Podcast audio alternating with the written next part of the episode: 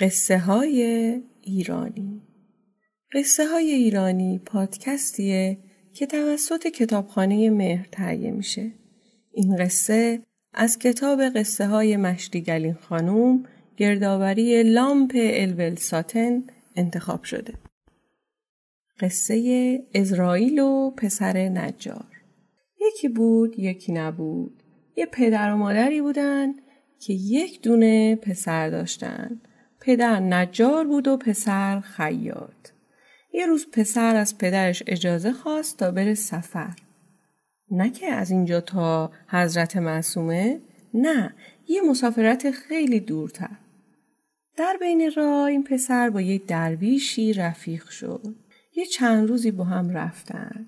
یه روزی که مشغول نهار خوردن بودن پسر اصرار کرد که بیا از غذای من بخور. درویشم هی انکار می‌کرد و نمی‌خواست از غذاش بخوره.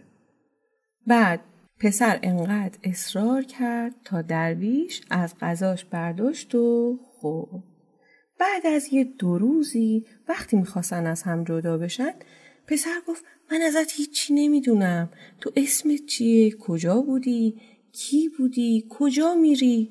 درویش گفت اسم من وحشتناکه. اگه بگم تو میترسی. پسر گفت نه بر چی بترسم من هیچ نمیترسم ما با هم نون و نمک خوردیم من می‌دونم که تو به من خیانت نمی کنی. درویش گفت ای برادر من اسرائیلم. پسر گفت اگه تو اسرائیلی پس من کی میمیرم؟ گفت تو شب زفافت میمیری. پسر گفت باشه فقط به حق همین نمکی که با هم خوردیم هر وقت که میای جون منو بگیری به همین شکل بیا. درویش قبول کرد. پسرم بعد مسافرتش برگشت پیش پدر مادرش. پدر مادر هی می‌خواستم برای این عروسی بگیرن. پسر میگو من زن نمی‌خوام. تا مدت ها گذشت. پسر دیگه سی سالش شده بود. پدر گفت من دیگه ریشم سفید شده. آرزوی دومادی تو رو دارم. پسر گفت پدر آرزوی دامادی منو نداشته باش. اگه منو داماد کنی من شب زفاف میمیرم و پدر گفت این چه حرفیه؟ این چه صحبتیه؟ اولا که اسرائیل رو کسی نمی‌تونه ببینه. دوما اگه ملک از آسمون اومد جون تو رو بگیره من جونم رو میدم جای تو. مادرش گفت من جونم رو میدم. خواهرش گفت من میدم. به هر جهت. شب عروسی شد و عروس و دوماد و دست به دست دادن.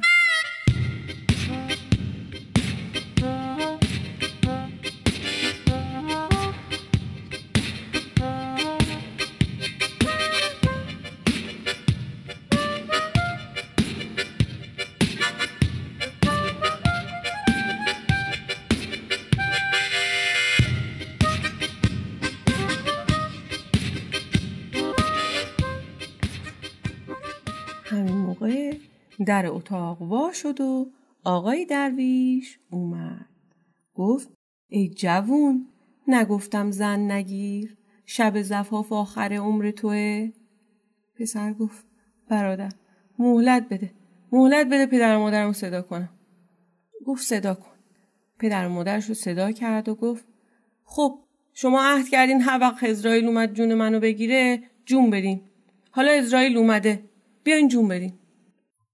پدره رو زمین خوابید گفت بیا اسرائیل بیا جون منو بگیر. اسرائیل مشغول قبض روی اون شد.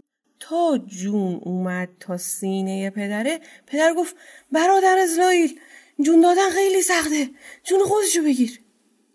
اسرائیل به پسره گفت بخواب.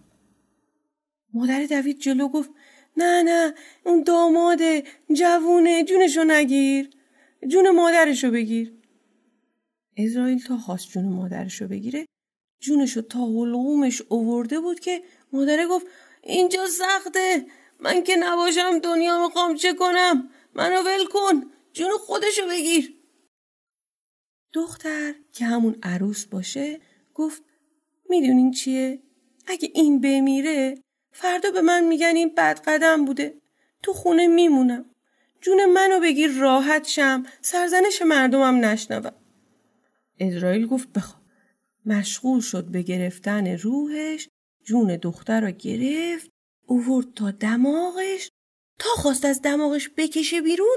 از جانب خدا فرمان اومد. ول کن. این دختر مردم بود. داشت جونشو فدای این پسره می‌کرد. سی سال بهش عمر دادم که با هم به خیر و خوشی زندگی کنن. خدا همه رو عاقبت به خیر کنه.